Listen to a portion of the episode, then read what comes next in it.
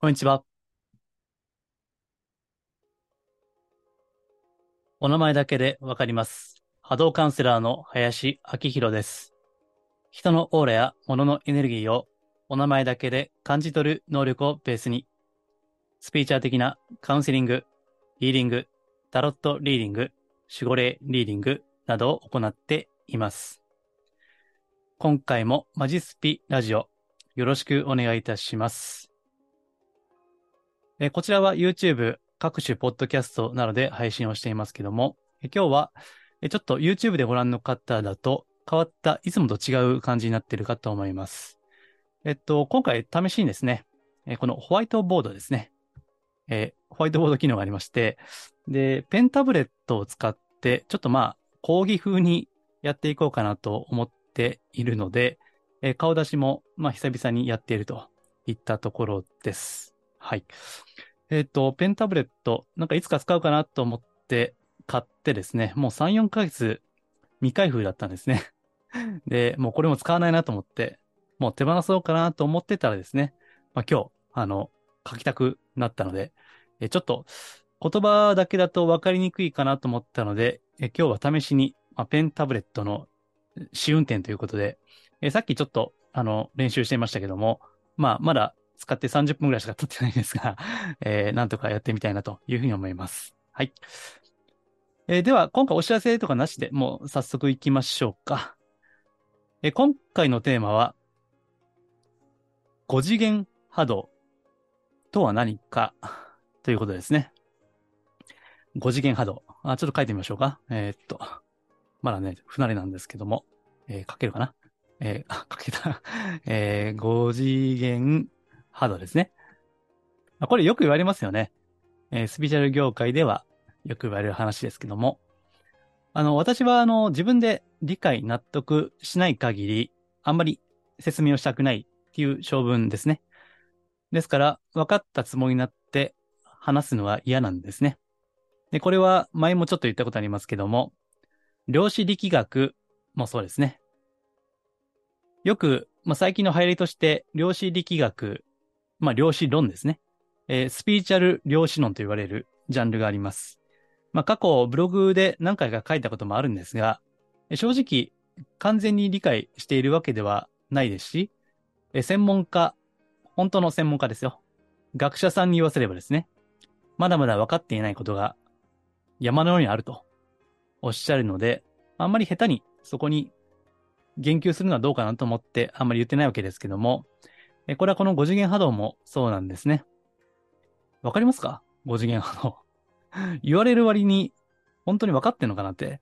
ねえ。例えば、まあ、さっきもちょっとだけ5次元波動について検索をしてみますね。その、まあ、いつもこれ言われるけども、次元上昇とか、アセンションとか、あるいは愛とかね、感謝とかね、それが5次元波動だという人もいるし、霊的な高い境地だというね、いろんなことを言うわけだけども、正直、まあそれを言われても私はよくわかんないんですね。よくわかんないことはやっぱりやりたくないということで、まあ説明は今までしてこなかったんですが、ふとですね、最近、あ、これだったら自分でも説明できるかなということがありました。えーただし、あの、私もわからないんですよ、これは。あくまでわからないという立場で、えそれでもわかろうとして、こうして話しているわけです。ですから、今回は、まあ、考えるきっかけにしていただいて、究極的には、どれぐらいこの、いわゆるスピーチャー的な専門家とか、まあ、YouTuber とかね、何を喋ろうとも、自分で掴み取るしかないと思うんですね。それは。結局、言葉を超えた何かでしょ？まあ、後でも言うつもりですけどね。うん。言葉を超えた何かなんですよ、それは。言葉で語ることができないものですね。おそらくね。ですから、単なる知識で分かったつもりにならないということが大事です。で、今回は、まあ私も分かったつもりにならないということを心がけながらも、まあおそらくこんな感じかなっていうのはちょっと直感した部分がありますので、まあそれをお伝えできればと思っています。はい。えーではですね、ちょっとホワイトボード、慣れないボードを使いながら、これちゃんと映ってんのかな？今録画してますけどね。ちゃんと映ってたらいいけど。まあいいか。まあダメだったらまたやり直します。はい。えーではまず、1次元、2次元、3次元のおさらいね。もうこれは言言わなくてもわかるかもしれませんけど、えー念のためですね。やってみますね。まず、まあ1次元っていうのは、まあよく言われますけども、えーこの、ピューっと、えー直線ですよね。直線ね。1次元。これが1次元ですね。で、2次元っていうのは、これが平面だと。平面。私ね、絵がめっちゃ下手なんで うまくないと思いますけども、えーそんなまあ、大した絵は描きませんので、えーこれ平面。これが2次元ですよね。あ、これ音声でお聞きの方は、すいませんね。あのー音声でもわかるように喋りますんで、え1次元が直線。で、2次元が平面。これわかりますよね。あの、図解でしなくてもイメージしてくださいね。で、えーもうお分かりだと思いますけども、え3次元っていうのは立体ですよね。立体ね。まあ、空間ですね。えーこれが私たちの3次元の世界であるということですね。これもわかりますね。で、一応、立体的に書きましょうか。はい。これが3次元の世界で、えー私たちはこの3次元の世界に住んでいるということですよね。で、4次元となると、だからこの、一本また軸が入るわけですよね。軸が。えーこれ1、2、3次元というのは軸が増えていくわけですよ。だから直線が1本だとすると、これが平面というのは平面という2つ入るわけですよね。そして3次元はこの空間が入ると。だから1つの軸が入ってくるわけですよね。で、その度に次元が増えていくということです。で、これはあの、私も知り合いに物理学者の方がいらっしゃるんでね、えたまにお話を聞くんですけども、物理学では真面目に5次元だったり、9次元だったり、あと11次元とかね、えー12次元だったかな。はい。これ真面目に議論をされているわけです。ですから、決して学問的な、その、領域というのをですね、冒涜するつもりはありませんけども、まあ、あくまで日常ですよね。日常を生きる。そして、よく言われている5次元波動ですね。あの、頭だけの理解に終わってはいけないと思うんですね。というのも、まあこれはちょっとね、あの、時々口が悪くなってしまうんですけども、え5次元波動を語っているね。まあ私もあの、ヒーリングの講座、まあ霊気ヒーリングという講座を教えていますので、時々受講生さんからですね、こういったことを聞かれるんですよ。その高次元波動によるヒーリングね。うん。まあ、時々ご質問いただいて、例えば5次元ヒーリングとかね。あとなんか7次元とか8次元とか 9次元とかね。もうどんどんインフレしていくわけですよ、数字がね。まあそ、まあそれは高次元波動だということを言いたいんでしょうけどね。で、それを使えるのはすごいだろうと。ね、この高次元波動があれば、病気も、運命も、すべて良くなるっていう感じでね。まあこれ、あの、これがサプリだったら絶対引っかかりますよね。確実にね。法律にね。表記がね。まあただ、まあこれは、まあ口ちょっと悪くなってしまいますけども、そうやって、いくら高次元波動を歌ったところで、それ言ってるご本人ですね。その波動を私ね、まあ、の、見るんでね。うん。まあ、その、どう見ても高次元の波動ではない。だから単に頭で理解して、やってるつもりになってると。いうことですね。言葉で言ってもしょうがないんですよ、こういうのはね。だから私も今で、まあ、この音声も、ナンバリングだともう210回目ぐらいだと思いますけども、こういった話は今までしてこなかったんですね。えただ、まあ、あの、それを踏まえた上で、ね、頭でっかちにならない範囲でご説明を今しているわけですけども、さあ、ここまでが3次元ですね。もう常識ですよ、これが。で、こっからどうなるかですよね。まあ、これもある程度学んでる方はお分かりだと思いますけども、えーこっからはですね、時間ですね。時間。時間が入ってくるわけですね。はい。で、今喋ってる間に、えー蛍光ペンをですね、え出していますけども、時間が、だからまあ分かりやすく言えば、ね、よくあの、グラフでもありますから、こんな感じ？ピューっと。ですよね。ここに時間という軸が入るわけですよね。まあ、じゃあ仮に、タイムの t ですね。これを t、t としましょうか。で、ここに入ると時間の軸が入る。で、えーここからですね、これも、時間には、まあ、この世的には、過去と、現在と、未来があるわけですね。まあ、ちょっとじゃあ書いていきましょうか。ね。えー、これも、もう、言わずと知れたことですが、えー、ここに過去があって、で、まあ仮に、便宜的に、まあ真ん中のあたりを現在にしましょうか。過去と現在があって、で、えー、ここに未来か。未来ですね。だから4次元っていうのは、まあこれもね、ちょっとわからない部分ありますけども、えー、私たちはこの時間に縛られてるわけですよね。で、それが4次元になると、まあ4次元ポケットってね、ドラえもんでもありますから、イメージつくと思いますけども、あの、小さいポケットからね、何でも出すわけでしょ？ドラえもんはね。えー、そこで、そこで時間と、を超えていけるわけですよ。えタイムマシーンも未来にも行けるし、まあ過去にも行けるということで、まあこれはいろんなね、そのタイムリープ、そうそう、最近ね、タイムリープものが流行ってますね。今ね、えー、ちょっと脱線しますけども、今、あの、この前ね、ちょっとレンタルしたんですけども、マンデイズっていう映画ね。マンデイズ、日本の映画です。えー、マンデーに複数形の S がついて、マンデイズっていう映画ですね。え、これはタイムリープするんですね。常に時間がこう、繰り返されていく、同じようなね、時間がね。まあ、そういったタイムリープものであったり、え、今上映されてるやつだと、え、リバー、流れないでよっていう映画ですね。まあこれはちょっと見に行こうと思って見に行けてないんですけども、リバー、流れないでよっていう、まあじわじわヒットしてるみたいですね。まあこれもタイムリープもので、同じ時間をぐるぐる回ってしまうということですね。えー、あと喋ってて思い出しましたけども、この時間を描いたものはいろいろあるわけですよね。えー、っと、前に見た映画だと、えー、テネットですね。えテネットっていう映画も、前なんか雑談で喋った記憶がありますけどね。えこれも時間の、まあ、逆行ですね。えそれを描いたもの。で、それをこう映画で表現するとどうなるか。まあ、つまり三次元世界で表現するとどうなるかっていうことですよね。えもちろん三次元世界ですから限界はあるわけですけども、まあ、テネットっていうね、映画、今レンタル配信やってると思うんで、まあ、よかったらご覧になってみてください。あ結構面白いですよ。はい。ねまあ、脱線しましたけども、えー、過去と、えー、現在と、こう未来ですね。過去と、えー、現在と未来があると。で、これを超えていくのが、こう4次元ですね。うん。となると、ここに1本軸が入ることで、えー、4次元になったわけですよ。ね。ということは、もうここから類推の世界になりますけども、え、5次元というのは、これを超えていくわけですよね。さらにね。えー、さらにここに1本、何かの軸が入るわけですよ。何かのね。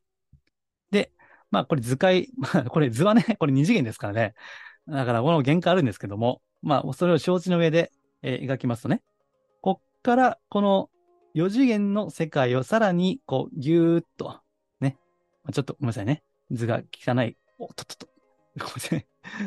おっとっと、慣れてないので、えー、ぎゅーっと。ちょっとごめんなさいね。えー、はい、これですね。なんとかなりましたね。えー、これを超えた世界ですよね。だから、えー、図で書くと、こうですね。おそらく、おそらく、こうですね。こうやって、これを、さらに軸が一本入ることで、超えていくわけですよね。超えていく。はい。で、これが、この、うん、ちょうど書いてますけども、えー、この5次元波動なわけですよね。これは5次元波動であると。ちょっと、ちょっとね、まだ慣れてないので、ですね。はい。うん。さあ、じゃあ、この5次元波動何なんだと。ね。これ愛とかなんか感謝とか言うけどね。私はそれは理解できないんですね、あんまりね。うん。だから、あの、いかにしてこの肉体を持ちながら、5次元の世界を監督ですね。漢字で得ると書いて、監督と言いますけども、いかにこの世界を監督するかということが大事なわけですね。うん。さあ、難しいですよね、非常にね。で、えー、この超えた世界ですから、つまり、おそらくは、過去も未来もないわけですよね。で、もっと言うならば、現在もないわけですよ。ね。ないっていうか、それを超えた何かですよね。その4次元の世界を超えた5次元ですね。だから、まあ、スピーチャル的には、この今にあるとかね、ただあるとかいうわけですよ。その今を生きるっていう言葉もありますけども、本当はこの、この枠組みを超えてるとするならば、過去も現在も未来もないわけです。ただあるとしか言いようがないということですね。えー、ですから、英語で言えば、I am ですよね。ね、I am ね。B 動詞のね わかりますよね。I am ですよ。で、さらに、この空間も超えてるわけですよね。だから、時間と空間を超越した何かですね。え、これが5次元波動であると。で、おそらく、まあ、悟りとかね、そういった世界もこの世界以上の何かなんだろうなというふうに思うわけですけども、ただ、ね、こんな言葉で理解してもどうしようもないわけですよ。正直ね。なんか分かったつもりになって、かえって波動がね、それこそ低次元になるっていうね。まあこれはよくあることで、前も言いましたね。えー、自称覚醒者とかね、自分は悟ったとかね、なんか悟りの話してるとね、私、あの、波動を見ると、いやー、ちょっとな、ちょっとなんか自分がこう恥ずかしくなるような、ね、言わんかったらええねんって思うんですけど、それ言うてまうからね、言うてまうから、その恥ずかしいことになるというね。うん。まあ見えない世界ですからね。言ったもん勝ちなんで。うん。で、今回はその5次元波動に、まあアクセスするってもね、これもなんか違うんだよなって。だから非常にあの言葉は難しいですね。5次元波動にアクセスってね、アクセス、うん、なんか、うまい言葉がないかないかなと思うんですけども。で、一つは、その、私はね、今回、瞑想ということを言いたいんですよ。瞑想ね。で、いろんな瞑想がありますけども、うん、またちょっと図解しますけどね。この瞑想、例えば、これが意識がこうだとして、で、よくこれも言われますけども、心理学でね。えー、ここは、えー、表面意識と。ね。で、ここが、まあ、えー、っと、あ、潜在か。潜在意識ですね。潜在意識というふうに言われるわけですね。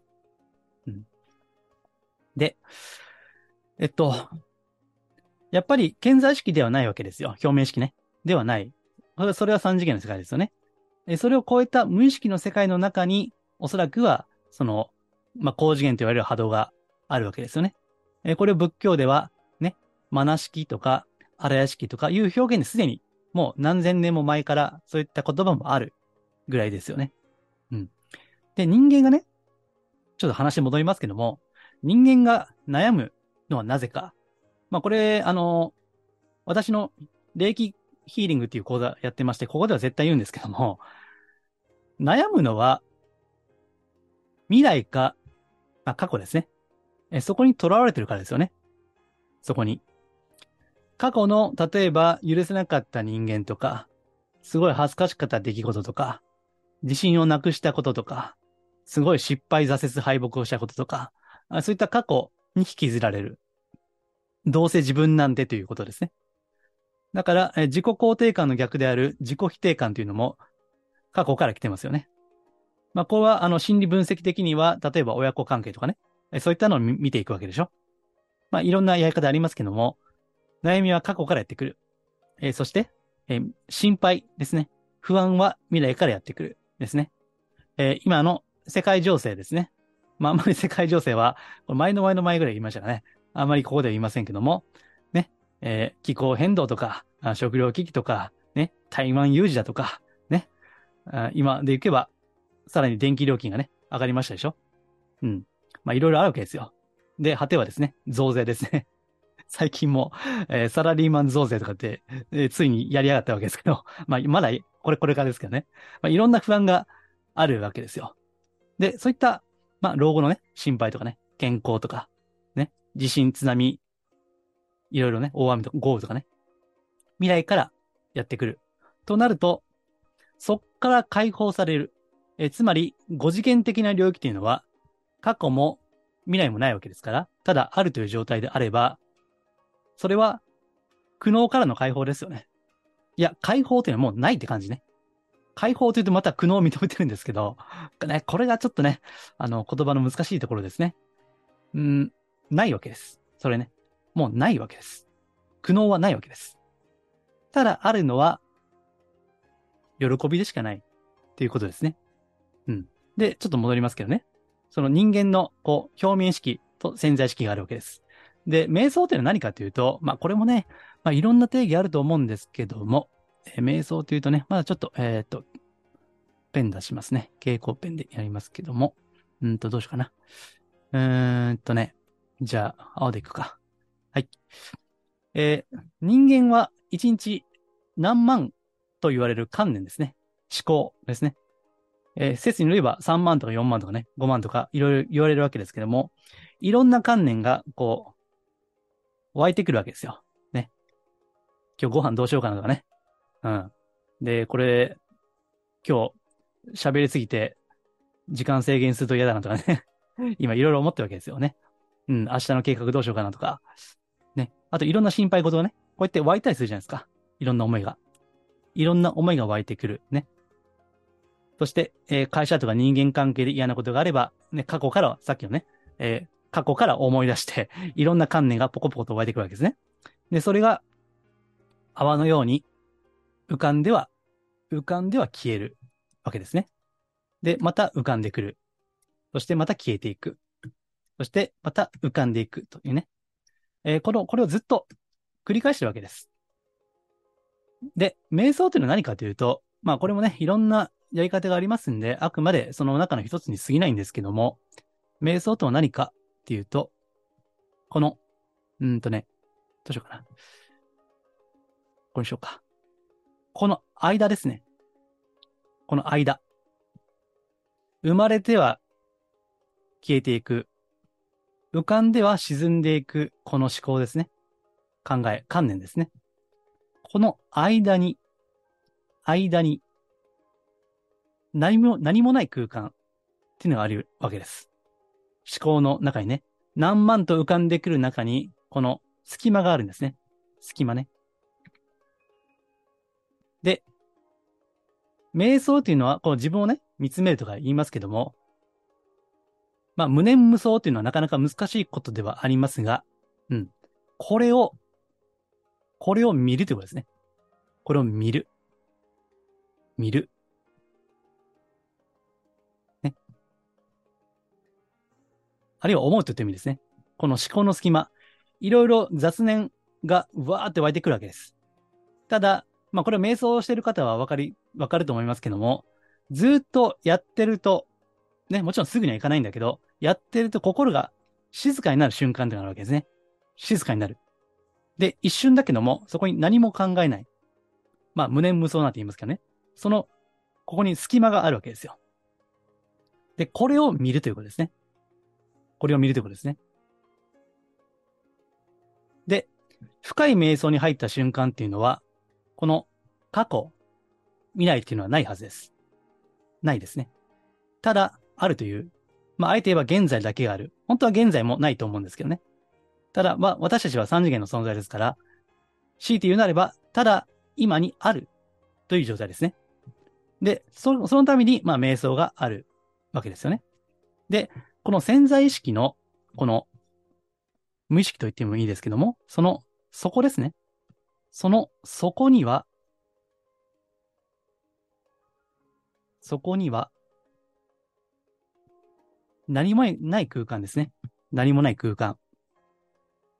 で、色を塗ると、ここに、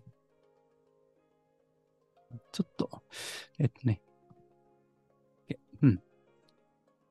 はい。はい。今ちょっと失敗したんで ここカットしますけども。はい。すいません。えっと、こうやってね、こうやって瞑想して深く思考の隙間ですね。それを深めていった先には、ここに無意識の、この潜在意識の下の方ですね。まあ、スピーチャー的には何て言うんですかね、これのは。えー、超意識というのか、ね、深い次元の世界ですね。こうやって瞑想というのが深まっていくと、ここに、さっきはこの隙間だったのが、この下ですね。この下に、こういった静かな空間ですね。本当に静かな静寂としか言いようのない空間ですね。でこの時、ただ現在しかないわけです。ここの、え過去と現在と未来を超えた世界ですね。うん。で、これを、まあ、静寂と言ってもいいですし、まあ、沈黙と言ってもいいでしょう。まあ、英語でね、言うとね、なんていうのかな。あこれかな。ちょっと、まあ、ちょっとね、えっと、せっかくペン持ってるんでペンで書おうか。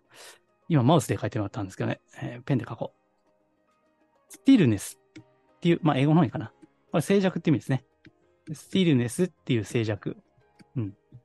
この静寂ですね。で、こうやって思考の間を深めていったときに、この静寂ですね。で、これがね、私はおそらく、うん、5次元波動に、と言えなくもないのかなということを思ったんですね。私もあの、ずっともう瞑想とかね、まあ祈りも、まあその一つですけども、まあしばらく習慣でやってますんでね、まあたまにですよ。たまにですけど、本当に雑念が一切ないですね。一切湧かない世界というのがあるわけです。で、その時にものすごいその心地よさですね。安らかさ、喜び、静かな喜びですね。えー、そういったのがね、無条件に湧いてくるような感じがあるんですね。で、おそらく、まあ、5次元波動ってね、あの、3次元世界に住む私たちは本当に理解はできないのかもしれないけども、少なくとも、その、深く、こう、静寂の中に、スティルネスの中にあるときですね。で、その時に、えー、過去もない、ね。ずっと腹立、人間関係とかで腹立ってることもないわけです。そして未来の心配もない。そして現在という意識もない。ただあるという感じですね。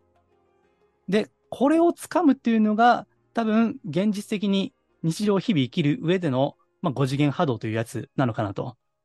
だから、こっから先のことはわかりませんね。人によっては5次元波動というだろうし、7次元、9次元、11次元、まあ、いろんな言い方があると思います。ただね、そういったのは学問的に追求していくべきだとしても、日常の中においては、ここですね。これをいかに、こう、うん、なんていうかな。体得ってまた違うんですよね 体得だと目的になっちゃいますからね。うん。いかに瞑想していくかということですね。で、その時ですね。まあこれが愛とか感謝とか言いますけども、うん、この安らかさに落ち着くときに、おそらく愛とかね、感謝とか湧いてくるんだろうなと思うわけです。私もね、たまにそういった 気分になりますけども、ですからね、あの、これは目的にしないっていうことなんですよ。大事なのは。瞑想しようと、悟ろうと、静かな境地を得ようと。すると、それは思考でしょ？ね。そう、ここが大事なんですよ。表面意識に出てくるのはこれ思考ですから。この思考ですね。思考、おっとっと。えっとね、えー、っと、すいません。ちょっと、ペン、これね。表面に湧いていくのは思考です。これね。これ思考です。思考ね。で、頭で安らかさを得ようとか、そういうことを思ってるうちは、これは思考のレベルなんで、まあこれ3次元なんですよ。だからすごい違和感あるのは、5次元波動、高次元波動に行き着くと、引き寄せが起こるなんてね、いう説明もありますけども、引き寄せ自体もう3次元なんですよ。もうこれ散々ね、散々言ってんですけども、なんかまたかって感じでね、ね、引き寄せというのは、あの、これも図解しますけどね、えー、とち、ちょっと待ってくださいね。えー、何かが何かが、こう、寄ってくるわけですよ。引き寄せというのは、こんな感じでね。だって引いて寄せるんだから。で、この時点でもう3次元なんですよ。だから結果としてこれはあるかもしれないけども、これを目的にした瞬間にもはやもう5次元ではないわけですね。つまり、人間のその意図ですね。人間の意図がそこにね、いろんなこう思考があるわけじゃないですか。ね。意図はそこに介在した瞬間にもはや思考のこの表面的なレベルになってしまうわけです。ね。この辺が難しいんですね。だからね、結局いろんなこと言うけども、自分で体得やっぱりするしかないですね。まあ体得が目的になってもダメなんだけども。うん。ね。だから、あの、よく言われる、委ねるってね。任せるとか委ねるってもこういうことですね。こっからこう委ねるっていうことですね。えー、こっから委ねる。で、これも目的にするとまた外れちゃうんですね。だからここが難しいんですね。この業界では、やっぱりその、引き寄せもそうだし、ね、人生を良くするとか、目的があるんです。ただ目的にするともうこれ3次元なんですよ。5次元ではなくなるんですね。でも普通はこういった情報っていうのは、何かしらのメリットですね。現世的なメリット。ね。プラスの何かあるのかと。それがなければこんな情報も読まれないわけじゃないですか、普通はね。何かそこに得たいもの、目的があるから検索もするわけで、ところが、本当のこのスピーチはね、マジスピ、真のスピーチの世界というのは、目的ではないんです、それはね。うん。ただあるということだから。ただあるということに目的はないわけです。うん。だから、まあちょっとね、難しい言葉で言うと、こういうのね。え、無目的って言うんです。ね。無目的的と言います。これね。難しいでしょ？今日はね、あの、どれぐらいこうご理解いただけるか、ちょっと難しいなと思いながら喋っているんですけども、ただ不思議なことに、こういった次元ですね。こういった静けさ、スティルネス、静寂的な感覚を持って日々を生きていると、なぜか、なぜか良いことがですね、結果として起こるということ。それを目的にはしていないんだけども、結果として起こりやすくなるのではないかなというふうに思うわけですね。うん。まあこれもまた自分の生き方、自分の日々の人生で実証していくしかないわけです。で、過去もね、あの、これ音声出しましたけども、霊気のね、ヒーリングの講座を受けていただいた方で、まあいろんな新しい出会いがあったりとか、そして、まあ前もこれ出しましたけども、あんまり連絡のなかったね、身内の方からなんか知らんけど連絡があったとか、この講座を受けて家に帰った時に手紙がね、届いていましたとか、いわゆるシンクロニシティと言われるようなもの、それがなぜか起こるということ。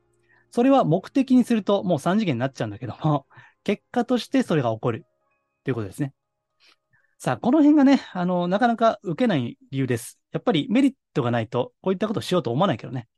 普通はね。ただ、私はまあ、あの、マジスピというコンセプトで喋っているので、本来は目的ではないものを目的にしない。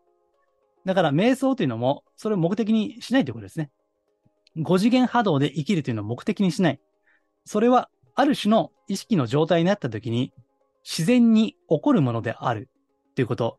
ですから、コントロールはできないわけです。そこにコントロールしようと思った瞬間に、もうこれは自我の意識ですよ。エゴですよ、それまさに。まさに3次元の世界に入ってしまうわけです。だから私たちはいとも簡単にエゴの世界、3次元の世界にこういったいわゆる真実とか真理とか言われるようなものを還元してしまうわけですね。その3次元の次元にね。でないと理解ができないからです。ところが、本当の理解というのは理解を超えたものだということですね。はい。えー今回はちょっと難しいんですけども、5次元波動についてね、えー話してみました。また、これは文字起こししてブログにしていくときに、ちょっともうちょっと考えていきたいと思いますので、えーその一般的に言われている5次元波動とは違うかもしれませんけども、まあ、あくまで、うん、日常の中でできそうなんですね。こういった5次元波動。まあ、5次元波動ができるとも違います。これは。これは求めるものじゃないか。難しいんですけども、まあ、ちょっとでもね、えーご参考になれば幸いです。このマジスピラジオは、えー今日は特にそうですけども、その一般的なお花畑スピーチャルではなくて、えー脱お花畑スピーチャルということで、マジスピをお届けしています。えーこういった話はですね、またメールマガジンでも違う角度から、まあクローズな場所なんで、ちょっとまた、えーこう、一歩踏み込んでですね、語ることもありますので、もしよければ私のホームページ、マジスピをご覧いただいてですね、メールマガジンご登録いただければ幸いです。はい。えーでは、今回は以上ですけども、えー今回ですね、この X ペン、XP ペンかっていう、こういった、あの、ペンタブレットを初めて使ってみました。えー汚い絵ですいませんでしたが、えーご参考になればと思います。はい。では、今回は以上です。ありがとうございます。